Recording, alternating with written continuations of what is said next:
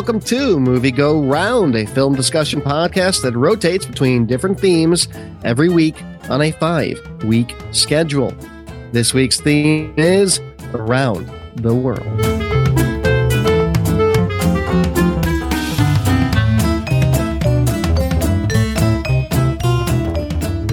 Hello, everybody. My name is Brett Stewart. Joining me, as always, on this lovely evening, David Luzader. How are you? I'm doing well. I'm just gonna I'm gonna take you to task here before Nicole does because we know she's going. To, this is a movie that so barely qualifies for around the world, no. considering the fact that half of it takes place in America. I know. Uh, but still, I'd never seen it before. And Enjoyed it very And the much. cast is half American. Cast is half American. Yep.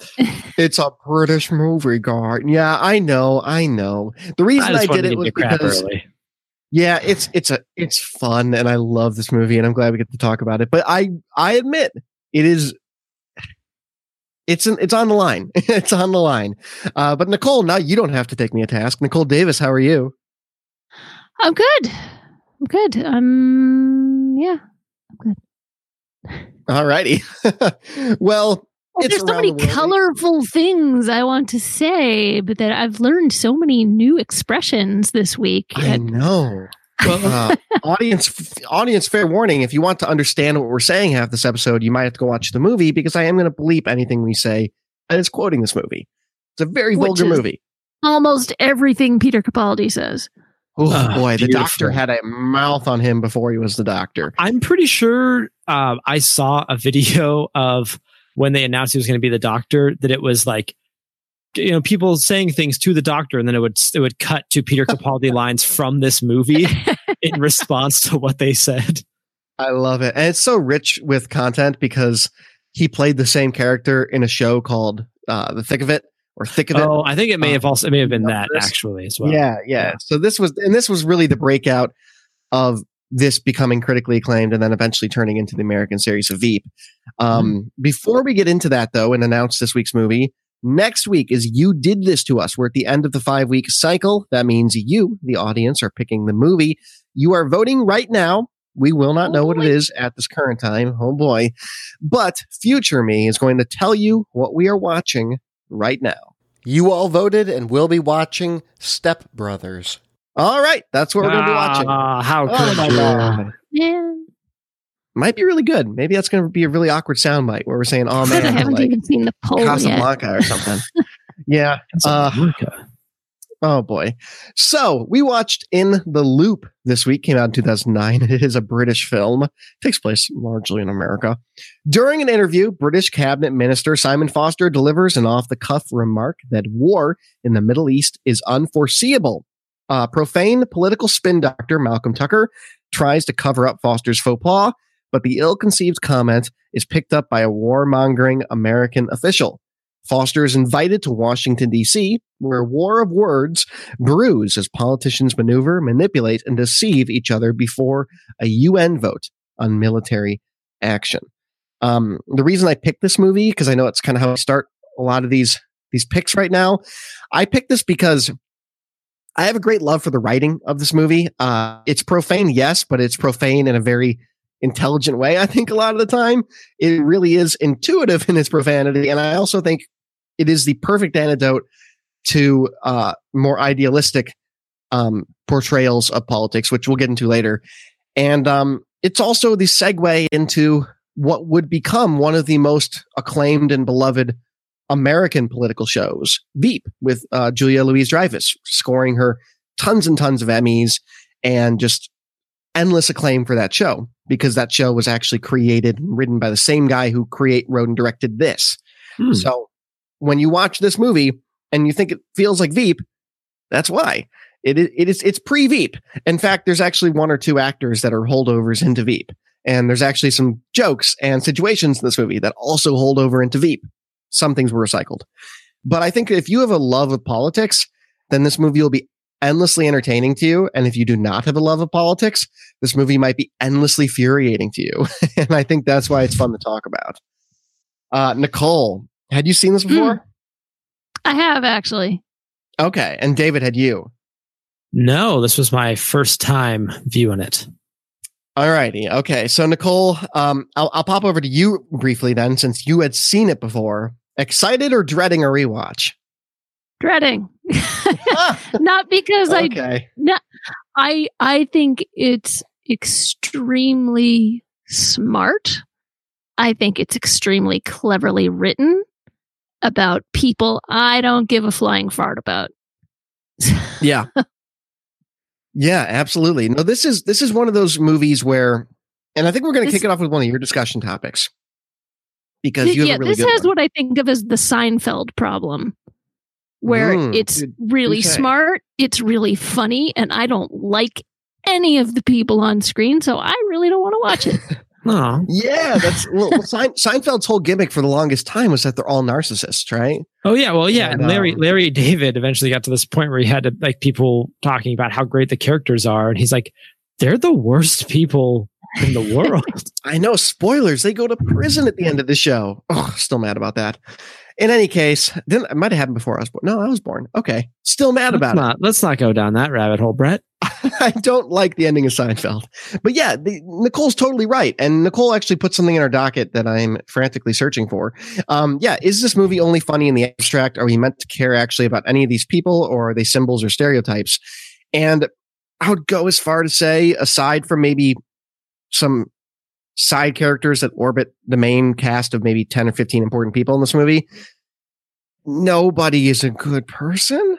I okay. Um, I don't think that he's necessarily a good person, but Tom Hollander's character, Simon Yeah, he's trying. he's he's sincere, which I, That's fair. which I think yes. is what a lot of these like. Which I found myself really pitying him by the end of this movie. Like I felt so bad for this guy who like he probably got involved in politics because he wanted to make a change, and he saw what making a change actually looks like, and he somehow became a warmonger. I know.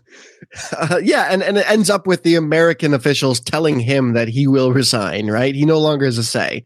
Yeah. Uh, yeah, he's probably the only character that is is genuinely maybe I can be sympathetic with him, right? Like you said. Yeah. Because everybody else is either a scumbag or has very weird motivations or is just Peter Capaldi. Yeah.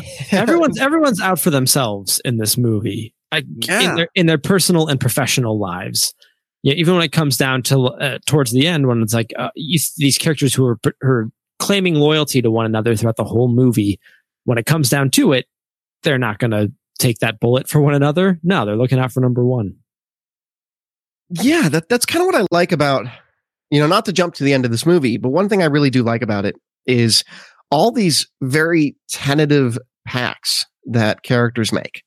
Um, you know, there's an assistant secretary of state that makes a pact with a with a war general to both resign over the war because it's apocryphal and that's terrible. exactly and- what i'm thinking of yeah yeah, and then there's and then there's the fact that you know you have Toby, one of the main characters, that is Simon Foster's aide, and um, you know that just completely blows into the dust at the very end of the movie when Simon Foster is not only replaced, but then an entirely new staff is just kind of funneled right in, right as a different guy puts his you know briefcase on Toby's desk as Toby's cleaning it, and uh, there is no loyalty or love lost in these circles, even when people think there is. And I think that's a very important political lesson in this movie because that happens in our modern political cycle every day. No one is really that loyal to each other. It might be cynical, but I think No. captures it beautifully.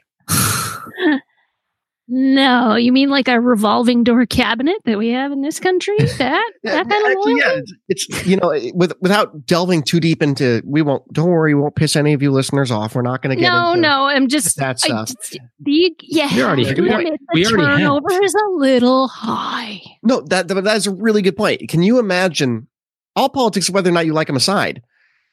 The inside of Donald Trump's White House must be like this movie. like everybody must be out Well- to get the next person. well i mean okay yeah it's easy to say about this current Oh, uh, every president. climate. but yeah like oh, like- I'm sure every president, even Yeah, the- every- even the ones I like better. Right. Going back and not even necessarily saying like the president, but it's like the people who are in the cabinet, people who Yeah. work in the White House. You know, the West Wing portrays this very like extremely loyal, everybody's out for one another sort of thing. I feel like the reality is much more this movie. Yeah. Yeah, yeah. That, I, I added that to the docket actually, so I wouldn't forget. I actually lived in the DC area and worked there for a few years when I was right out of college. I worked for a, a lobbying group that lobbied to get funding and attention for uh, home health care. And the people in DC are easily, it's, it's easily the most insular city I've ever been in. You hmm. know, there's the this highway and a like a ring road around DC that they call the Beltway, and there's inside the Beltway and there's outside the Beltway, and inside the Beltway is almost like its own planet, and people really are as far up their own butts as this movie portrays them as being. yeah, hundred percent. And they're all that vicious, and you could see car accidents at like five miles per hour. You'll see two cars like plowing into each other in a merge because neither of them wants to let the other guy get ahead. Oh God. driving driving in DC, like going outside of political things, even just driving in DC is the worst. because I don't understand how they set that city up at all. It's yeah, it's it, city's a mess. It is. It is seriously like you are out. You are out. The actual layout is nice. Yeah, it's it's aesthetically pleasing, uh, but driving there is a nightmare. It's yeah. on every level from the top of the government to walking down the street. You are in DC for yourself. There is no one else who will be there for you. Yeah, and and you know Nicole mentioned, or maybe I think it was you, David, um, the West Wing and how it's very idealistic and it wants you to believe everyone's getting along. And and don't get me wrong, I love The West Wing. Uh, the West Wing is a superb program, but yeah. I think this is the antidote for those who are uninterested in that in that program's idealism. And I think maybe the other way around too. If you know this is too cynical for you, maybe you would like The West Wing. Um, and I think that likely more realistic to what it is like when you go on the hill and all these staffers are talking to one another, as Nicole can can attest to as well. And uh, it's, it's not President Bartlet; it's more like Malcolm Tucker yeah. in terms of the kind of people that wander the halls. And I think it's although not and, uh, as creative with the swearing. Right. Yes, and Malcolm Tucker is a visionary when it comes to that. Yes. Yeah. Uh, I think it was smart to not actually ever have like the president or the prime minister appear. Yeah. I think it, it also yeah, you have these people acting with their will, quote unquote, while the president and prime minister have no idea what these people are doing. Yeah, you know, Pierre Capaldi just straight up fires. Uh, I, I keep saying Pierre Capaldi, but Malcolm Tucker straight up fires uh, Simon Foster at the end, saying, "I've like, just talked to the PM. He doesn't yeah. want you anymore." Yeah, that's so interesting to me that yeah he's like no this is what the prime minister wants because i decide what the prime minister wants. In like most of these matters right? He's he's able to speak for him in that way. Yeah. And, and i think this movie has an interesting disconnect between those who hold power and those who execute power. Um you know the, you like you said we don't see the president we don't see the prime minister. All we see is you know people scuttling about underneath them, making all these things happen and making a lot of very important decisions. Yeah, they're deciding um, if a war is going to happen. Right, if a war is going to happen. And then similarly, the future planning I, committee. Yes, planning committee. Yes, one with the least interesting name, uh, which, by the way, totally happens. Oh um, yes. Boring committees, always great journalism fodder. Look at boring committees. Uh, anyway, you also have characters like James Gandolfini's character, who is this warmongering general, and um, he's no, no, no, no, no. He's a he's a peacemongering general, but right. like a stealth peacemongering general. I guess so. Yeah, you're right. Um, but he is this guy that he has this like consistent crisis of masculinity in the entire movie when anyone questions the fact that he's still a soldier. And it becomes kind of a punchline to him throughout the entire movie. And it reminds you in this movie that like everyone making the decisions for all these people who are going to go to a war know literally nothing about what it's like to go to war. The dude in the room who's supposed to know about that included. Well, it's, uh, I, I think it's I think it's more that he probably did ex- experience war at one point or like combat or something at one point, but it's he's so far removed from it now. You know, he's Wait. sitting in the comfy chair eating takeout doesn't he explicitly say that if once you've actually been to war, you want to get as far away, you want to do anything you can to keep it from happening again. He does, but then he also says that you have to lose enough troops where you, you know you can't lose too many troops because it looked like you've lost, but you have to you know lose enough Yeah, where it some looks of like the you fought a troops- war.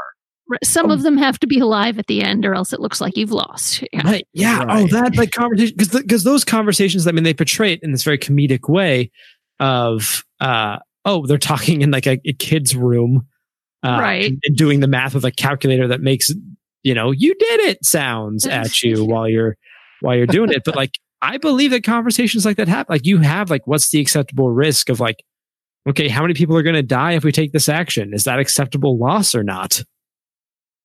That's Yeah, absolutely. And hopefully it's not being done in like an extra sketch, right? like, uh, yeah. So, I mean, critic and critics loved this movie when it came out. It, it got nominated for an Academy Award. It is, you know, I think it's like 90 something around tomatoes if we want to go by that. Um, however, one interesting comment that I noted from one of the critics was, uh, David, uh, D'Arcy from the Screen International. He said, uh, quote, the release of the film may be poorly timed given the new presidency of Barack Obama. It's exuberant. Uh, boundless cynicism will test the demand for political satire in an Obama infatuated America. And I thought that was really interesting because when you think of this movie as a historical document of, of cynicism and, uh, frustration with a, uh, inept government dealing with a foreign war, which is how a lot of Americans on both sides of the aisle felt when George W was heading out the door and I and you know the war in the Middle East was still not resolved or under wraps. And uh and you look at this movie that just completely tears that entire process apart coming out right as you have a president being uh elected that was really the antithesis of everything that that was. It was the complete polar Uh, opposite in in in image. Yes. in image, right? Well, I'm not going to get into actual politics Yeah. of Barack Obama, but in image, in pure image of a young, you know, African American man uh, stepping into in you know a Democratic presidency was polar opposite to the Bush dynasty, and uh, and the Bush dynasty also represented war for a lot of people, and the Obama years at the beginning did not for many people. And I think it's interesting to look at this movie coming out around that time because it does test like, are you going to laugh at this right now? And people did. And Veep ended up coming out of that and being incredibly successful through the Obama years and into the Trump years. And I, I think it's on its last season now. Yes. Um, but I think that this proved that I think as we get more in tune with modern culture and contemporary culture, especially social media and so many barriers get broken down between us and our politicians, we are more willing to satirize them and to look at them as very flawed people. And that's kind of what this type of humor does versus something like like the West Wing. Ah, see, I, I mean, yeah, I, I agree that yes, we're like this is a full on satire, but I and I don't, I'm not a full political scholar, uh, but there's a, a reason that you know like that political cartoons started to exist. I think that people have always wanted to to tear down and take a take a shot at politicians. Um, and every once in a while, you get a movie. Like, I think I think a movie like this, though, you could change some things about it and uh, and make it work in just about any like age. You know, you, you take out the cell phones and the running around uh, in like the, some of the modern cars, and you could say this movie takes place in like the 80s, and it'll probably still fit the political landscape there as well as it does today. Yeah, that's a really good point. I think it totally would. I, I- think what I'm getting at in terms of like modern stuff is like, I think that the the veil of secrecy surrounding what it's like to be a politician kind of gets broken down when you have AOC on Twitch making her, you know, dinner while answering policy questions, right? No, no, yeah, Like- you're right. You're right. like that, then it, then it kind of becomes like, oh yeah, these you know these people can be on Twitch answering policy questions, and they can also be doing incredibly stupid things like this, like we see in the movie. And um, and that's what fascinates me about this movie because everybody is kind of a moron, and and, uh, and there's not really an educated voice in the room for a lot of the time, which I I do think happens at varying levels of politics. I think that happens in any facet. There are so many companies running in the world that are run by morons. And it just permeates our culture in so many ways. And this movie does a great job of playing fun at it when it comes to governing. Yeah. Uh, there's there's one I, I want to read the line in its entirety. Uh, God, I think is is probably, it's probably one of my favorite little rants that someone does. It's uh, Simon Foster. So it's after uh, Toby was late to the meeting, and he was like, "Look, I'm I was late for the meeting. I'm sorry, but it's not like I threw up in there, is it?" Like, no, you're right. I'm being unfair. I should be thanking you for not throwing up. Well done. You're a star. You didn't wet yourself, did you? You're in the right city. You didn't say anything overtly racist. You didn't pull your out and start it and shouting, Willie Banjo. No, I'm being really unfair. You got so much right without actually being there in the beginning of one of the most important moments of my career. Thanks. You're a legend. Just like perfect that that's the perfect summary for everybody in this movie of like we're doing the right thing. It's like, what did you actually do? Nothing. I know. Yeah, I love everybody's how looking all, for cookies for showing up and doing their jobs properly. Right. right, right. I love how all the most important conversations are happening, uh, just like over takeout Bathrooms. yeah. in bathroom, yeah, in bathrooms, and that's Yes. totally true. Like the and, and the fact that they have these like hidden committee that you know the war committee, the future planning committee, this stuff happens all the time where you have certain committees and certain meetings in Washington that other you know congressmen and and senators want to keep away from the rest and they kind of you know guide them behind these doors. And uh and this movie has a lot of fun with it especially when toby leaks it to the press. When he leaks it to cnn and cnn shows up uh i love the war committee scene where the assistant secretary of state is like you could call this a war committee but i could also call this glass of water, Water a shoe." Yeah. Uh, you, you can call anything anything. Uh, I love because it starts off and it, it seems like uh, Karen Clark is so paranoid. It's like there's a war committee. There's there's totally a war committee, and you're supposed to just be like, okay, yeah, sure, uh huh. But then it turns out she's totally right the whole time. Yeah, and, and she's also like one of my discussion topics was there's I think there's a commentary uh, on the American government, and and this could be said for other governments too. But I think America has an international reputation of bullying other governments, especially when it's into submission with, especially with wars, but um, in foreign conflicts. But we really like to push people in whatever direction we'd like to, them to be in, and Karen Clark does that so wonderfully with the continuing meat puppet gag of uh of Simon Oh. Foster. She only wants Simon. Foster in the room so he can sit there in the room and look like he's supporting her. Yeah, because he's the guy who thinks that there's not going to be war, but then the co- the mountain of conflict. Uh, What is that line? like and James uh I mean uh James Gandolfini's character has that on his wall. yeah, we must climb the mountain of conflict. Yeah. What, What a does that line. even mean? But that's like doesn't that's mean anything. but that's that's why it's the perfect soundbite because it can mean anything because it means nothing. yeah, it it doesn't mean a lot, and that's how a lot of this movie is. And um, I think what I also really really dig about this movie, and I'd love to talk about everyone's favorite like quippy moments in the movie because I think the writing has carried over really well into Veep. Because that was one of my discussion topics was you know what is who, for those who have seen Veep or have an understanding of what Veep's about. You know what are the best parts of this that have now carried over into what the next generation of this style of comedy is, and um, for me, it's some of these really quippy and uncomfortable and lightning fast one liners that are, sh- you know, shooting back and forth between not just people like Peter Capaldi, um, but even like Toby when his girlfriend finds out he's cheating on him or cheating on her. Uh, that is, oh, that scene. That is such an awkward scene. What a scene. I cheated on you because I wanted to stop the war. Pretty great. Pretty great.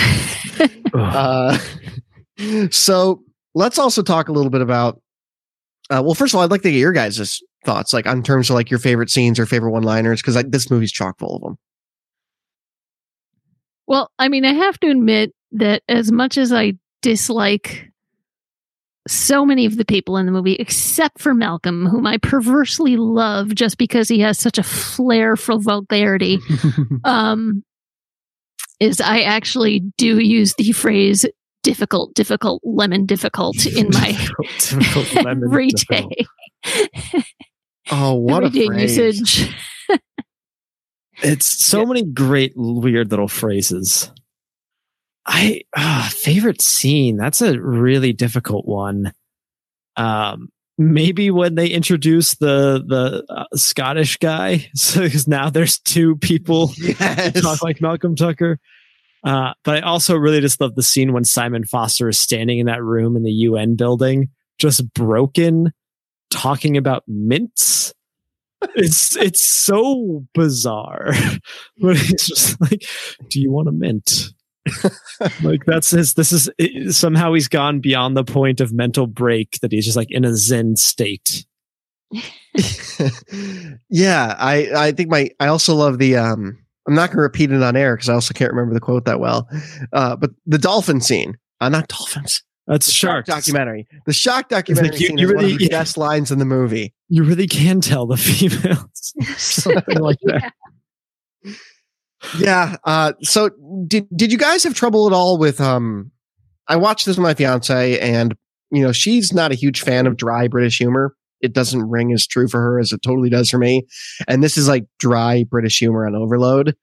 Um, how do you guys think that translates now? Watching it as like we're American, right? Like like does does the Are ridiculousness? Speak for yourself. Let me check the the label. Uh, Right. Yes. Yeah. Um, you know, did you have any trouble following some of the zaniness of this script as it was bouncing back and forth with a bunch of British people? I think Nicole, your son said it was a bunch of British people yelling. Yeah.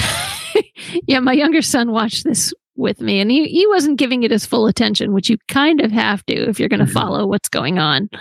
Um, but he's like, can we, can we watch something light now? And now that this is over instead of like a bunch of British people yelling. So yeah, Um, it's kind of heavy in that way. I'll give him that. it is, this is one of the wordiest movies I think Oh, I have so ever seen in my entire life. Yeah. yeah. it is it is predicated entirely on conversations very little action uh it- you have to be like paying attention to what and i mean yeah there's there's definitely jokes but i i would say each scene does a pretty good job of advancing the plot in one way or another and so you have to be paying attention to what people are saying or you, like, if you don't pay attention for five minutes you're going to be lost on what the current threat is Well, and this is this is pretty much how politics goes. Yeah. You know, when you're a when you're an insider, is you if you're not alert every second, something could go horribly wrong, or you could completely miss something vitally important and lose your job. Um, or somebody who is just waiting right behind you for your job can give you just that one little extra shove and get you out of your spot. yeah You know, there's that uh, ah, character that Zach, what's Zach his name, Woods. Plays. Uh, yeah, he played Gabe on The Office, and he's just the the he's viciously trying to take down Chad. Anna Chlumsky's character at all times. She's the one who actually wrote the Pwit Pip that they wait, refer wait, who wrote that charles dickens Yes. right? She- which she's is the biggest carryover to Veep, by the way. yeah, that's the main that's character in Veep. You know, it's it's just an acronym about that gives like pros and cons for war and gives many more cons than pros and ends up being a, an anti-war thing that everybody tries to swing in their particular direction. Yes, but then but then it ends up getting her the most of what she wants in her career when people take it and then change it to not have anything that she wrote within it. Uh I God, Zach Woods in this movie. He's he's playing he's playing Jared from uh Silicon Valley, but Who's also playing Gabe from the. He plays the same character and everything, and I'm cool with it. Yeah, but like the, but he's more like aware and more like bitter and angry uh, and like undercutting because Jared has a sincerity to him and also Yes. has the best lines that uh, Chad does not. Uh, one thing that the, kind of as we were talking about all these all these meetings that happen kind of behind closed doors, uh, I really thought the the scene with uh, Linton and Malcolm was really interesting because they're kind of the two that are probably the most intelligent in a way. They are the ones who are like who are making things happen. They're the most clever. I, I don't know about intelligent, but they're, like they're the most clever. Of they're actually the ones kind of making wheels turn and moving people into place. Uh, and there's a line that Linton has that I, I absolutely loved. Uh, says uh, they're in some room. He's like, "Don't raise your voice. This is a sacred place." Now you may not believe that, and I may not believe that, but by God, it's a useful hypocrisy, and that is beautiful. That is brilliant writing. Yeah, they, they, they are like the same archetype, right? It just one is vulgar and the other is calculating and overly friendly, right? um, yeah. But they do the same thing. They they blow people off. They push people into submission. They edit papers. Like literally, um, you know, the paper, the the, the quip pip. I can't pronounce it. Quip quip pip. No one can pronounce this movie. Uh, that paper is being revised like seven times over by different parties to make it say what they need it to say to be politically relevant to them uh, throughout the movie. It's great. Um, one thing I also want to drop back to again, I, I really do love um, James Gandolfini in this movie. I, I think he's great in this movie. And um, he went really hard on like learning this role. He was given access to the Pentagon to oh. actually interview real generals and uh, and kind of get an idea of how that process would work and um, basically the method act behind them for a little bit. And the director of this movie, I'm going to butcher his name. It's Armando Iannucci, I believe. Iannucci. Iannucci. Um, he's known for having his actors improvise their lines, which is uh, considering how intense this script is. I was going to say there, there's definitely some improv in some scenes. You can kind of feel it.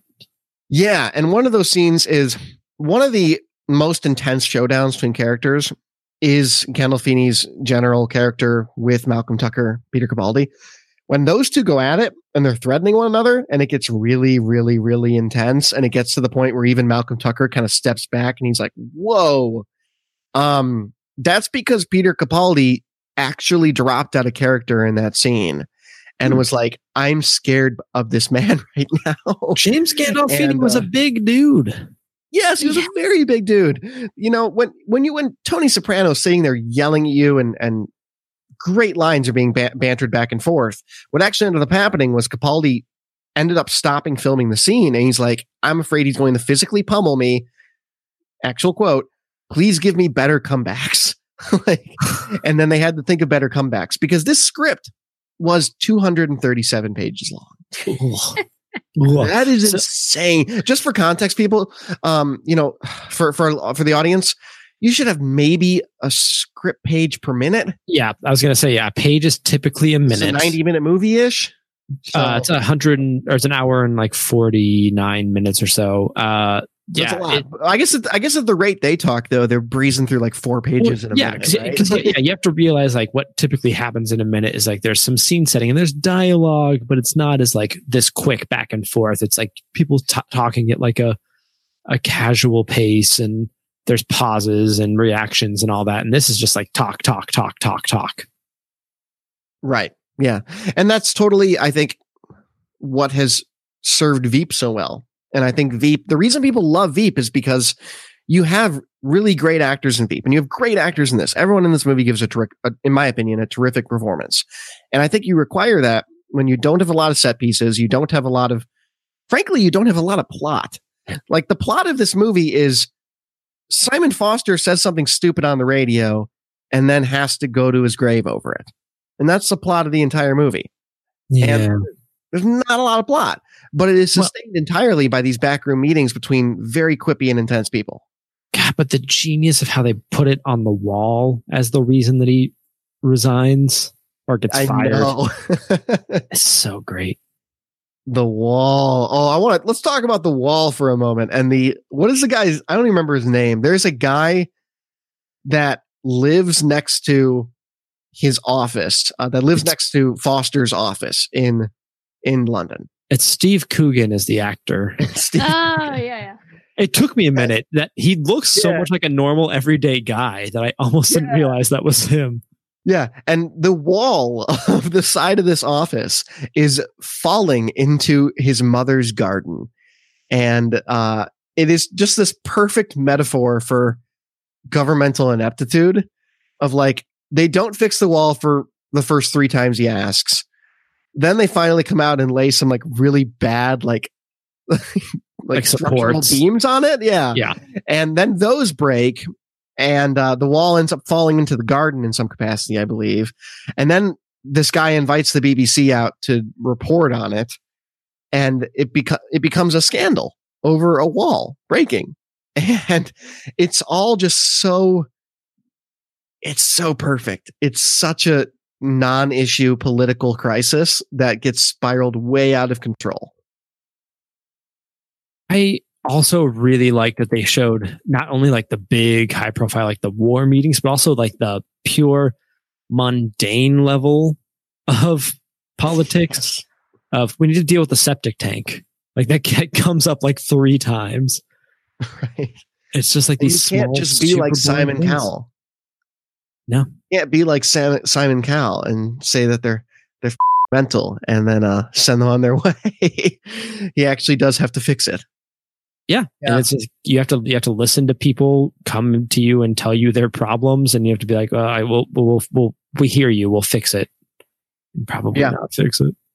Right. Yeah, and you, it it shows the, you know, the most effective government worker in the movie who actually cares and does her job is like this super low level like local government coordinator. Oh yeah.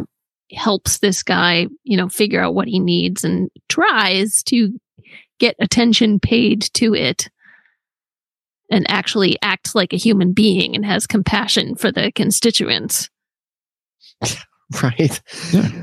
Yeah, I mean it's this is this is a political movie for the cynic. Uh if if you if you want to believe and and that your government has your best interest in mind or even that there's competent people running your government then then this some of this movie might come off as overly cynical to you. If you are an incredibly cynical person, this movie will probably be very enjoyable. And yeah, I think that's vibed with me. yeah, yeah, it vibes with me too. And uh, I think that's part of the thing is like my fiance loves the West Wing. And um and I think she she has a better heart than I do. And I am a darker person. And I think that, you know, when this type of comedy totally, you know, jives with me, um, she's more of along the line of like, you know, she wants to see President Bartlet figure out that international crisis. And that's great. And I love that part of that show. And I keep comparing it to the West Wing because I think that's an apt comparison, but I suppose there's a lot of really idealistic um political movies out there. You know, you know what I love about the West Wing is how the crisis always lasts long enough for the president to learn an important lesson, and then he figures out how to handle it. All Uh, yeah, if you if you want to watch an episode where you believe your government has your best interest at heart, go watch the Cheese Ball Day episode. the great cheese ball. Oh, yes, Andrew Jackson would bring a cheese ball into the White House foyer and everyone could have a piece of cheese and that meant that they had a say. I see the West Wing a lot. Also, Nick Yeah. Offerman's in that episode. Yes, he is. He's trying to explain to people why they need to make a wolf highway, Yes, which is quintessentially Nick Offerman. it's a good episode. It is. Yes. Um, I've never seen The West Wing. Sorry. No, just go Ooh. watch that episode. It's pretty good. it is pretty good. Yeah, but this is this is totally the opposite of I mean, that.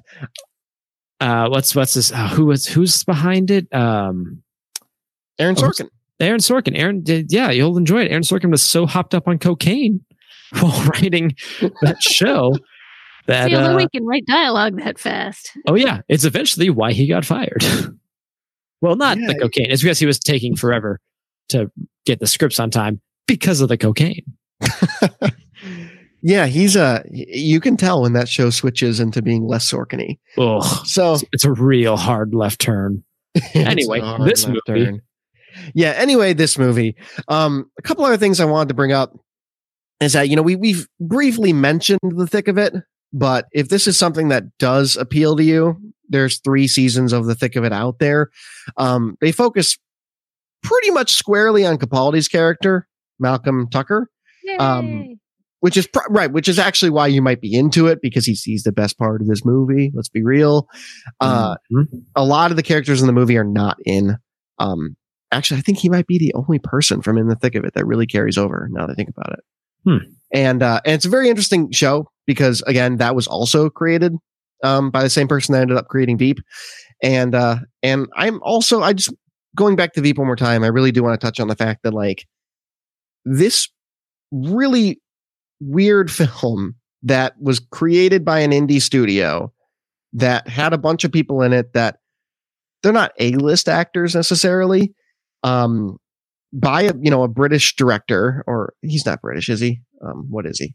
With a name like that, as I He's, he's Scottish. He's Scottish. Scottish. Okay. Um, and my point is, is that all these factors do not normally align to then spin off and create one of the most popular American television franchises. And I think that's really cool. I think that the fact that this tiny little thing was able to spiral into what became Veep, and if you've never seen Veep, it is great. Like Julia Louis Dreyfus, it's awesome. It is like this on steroids, if you can imagine it. It's like this, but with money to actually make the, the show because. Hmm. HBO makes it. Oh, there you go. Yeah, but I, I just think that's so cool. And, and I can't think of another instance of that happening. Besides, maybe The Office is probably a decent example. Um, though this is not necessarily a remake, it's a reimagining within an American culture.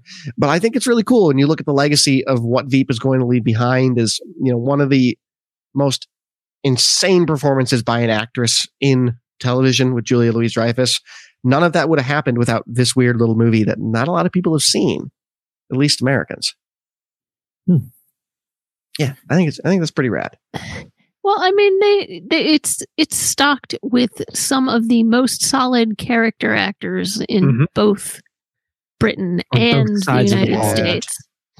Yeah, like uh, Mimi Kennedy playing Karen Clark is so solid and so good at playing this woman who is very canny politically. She knows how the machine works, but she's still hasn't quite got the hang of how to get respect in the in DC. Nor does her her counterpart, uh, who plays uh, Gina McKee, who plays Judy Molloy uh, over in the British side of things. And, you know, both of them are very politically smart, but have trouble getting respect just by dint of being female. Yeah, poor Mhm. Judy.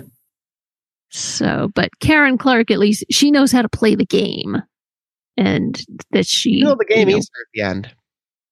Yeah. The, the game beats her at the end. Yes, it Uh, does. Yeah, She trusts someone too much and he screws her over. Yeah, though I do love the um what leads to like the most misogynistic like comment in the in the movie is this absurd running gag of her tooth like hurting and then all of a sudden starts like bleeding from her gum. And then like uh what's his name? The guy we were talking about David. Oh, um, Linton. Uh, yeah Linton the, the assistant secretary of state. Is like oh my god it's just unsightly. It's ungodly. You need to get her out of here. It's just it's it's this really like sickening joke of this is his perfect excuse to push the woman out of the room. And she's Yes. just completely unsightly. And uh and this movie definitely has a ton of that and i think washington had a ton of that and is getting better at that i actually think that you could probably look at a lot of the stuff happening in this movie and it's dated a decade later significantly in terms of like Mm. society I, I think in terms of the i don't know i I think women there's have a lot more power in washington now than they did 10 years ago Yeah, Yeah. but it, it also, you know, it, I I actually agree that it's dated, but more in the sense of even as little as ten years ago, it it only took like one moderate scandal to take somebody's career down, Mm. and that doesn't happen anymore. no well, I think bolster you Depending on who who it is, yeah, I think I think it depends on your level of power. yeah. Uh, yeah, I think he was Simon Foster was low enough level they could be like, oh, he's so incompetent he can't even make a like fix a wall, get rid of him. But I, I get what you're saying, and uh, yeah, I'm there with you. Uh, yeah there's there's a saying i really like and um I honestly don't know if he's taken it from somebody else, but I'll just credit him because I think it's him. Um, I like Justin Robert Young as as a political podcaster. I think he does a good show. Politics, politics, politics. Check it out. Um, you know, he has something he says on his show that power is is future power. Um, and and all the power you you might have or people might think you have is entirely contingent on whether or not you will have power in the future. Hmm. And this it doesn't matter if you have power currently as long as you're going, you're going to have power down the line.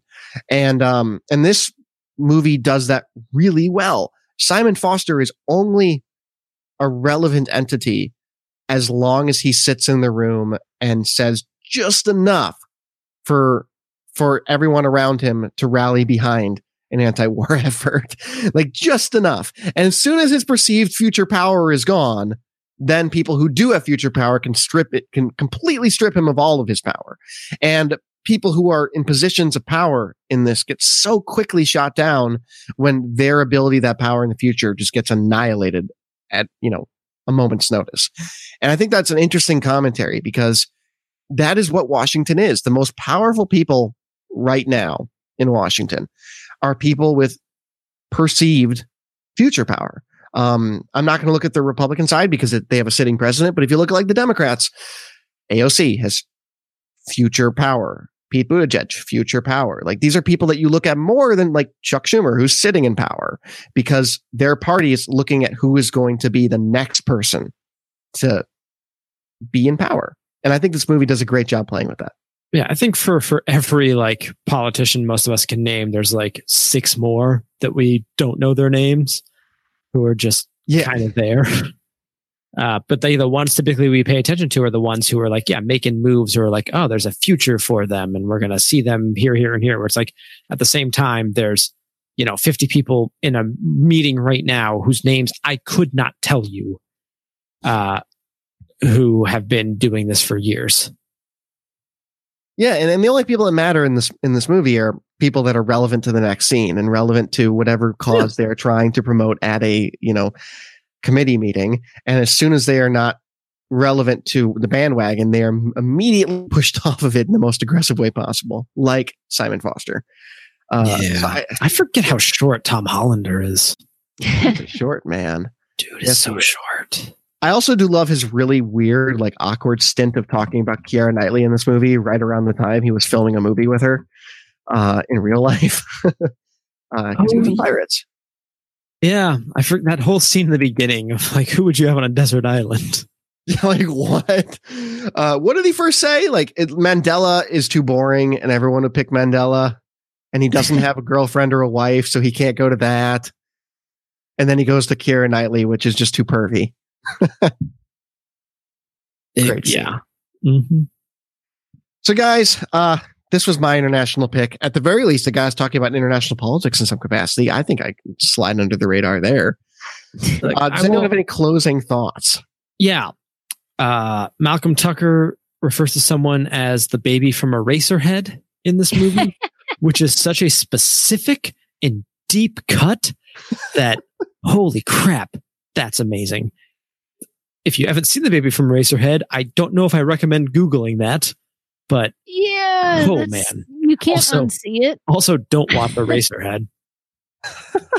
Let me just put that out there. Unless I don't know that I would say don't watch Eraserhead. I would yeah. say don't watch Eraserhead alone in the dark, which is how I saw Eraserhead. Yeah. go it's watch other David unsettling. Lynch. Go watch other David Lynch movies first to get a feel yes. for it, and then if you decide I really like what this guy's doing, watch Eraserhead. right. yeah, Nicole. Any closing thoughts?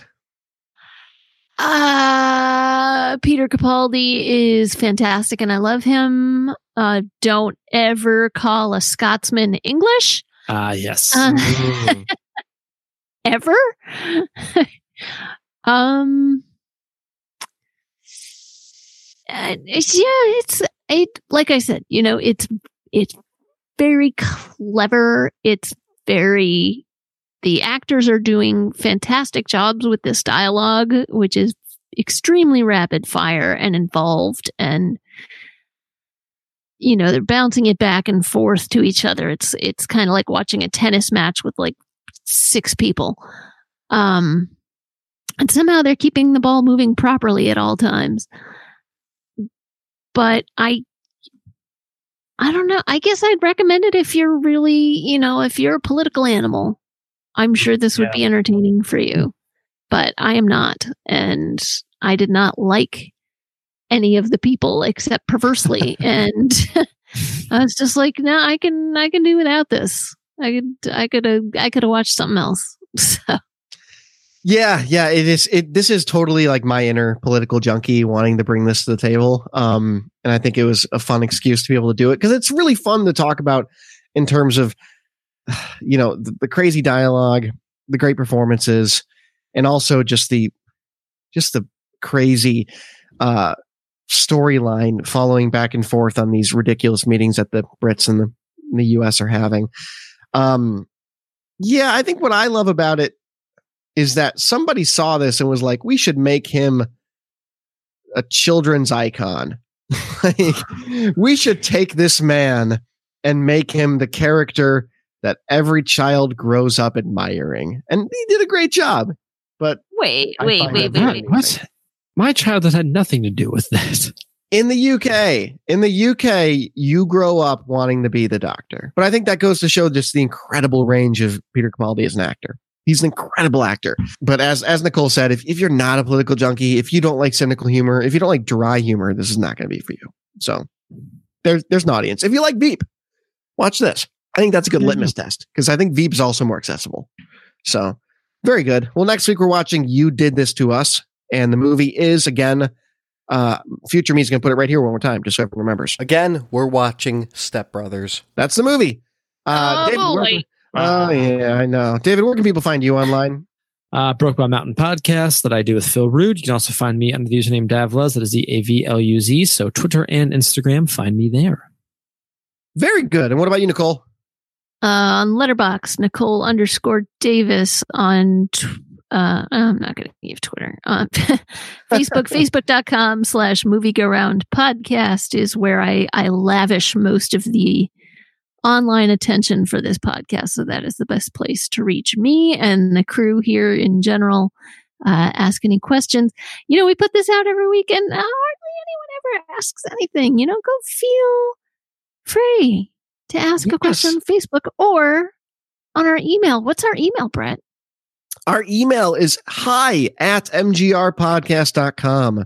We would love to hear from you. And you can also find all of these links, including those that Nicole just dropped, at social.mgrpodcast.com. That's where you'll find me on Twitter as well, along with both of these two wonderful co hosts. But that'll do it for myself, David, and Nicole. We will be back next week with whatever you did to us. And ugh, I'm sure it'll be, it'll be something. So we'll see you then.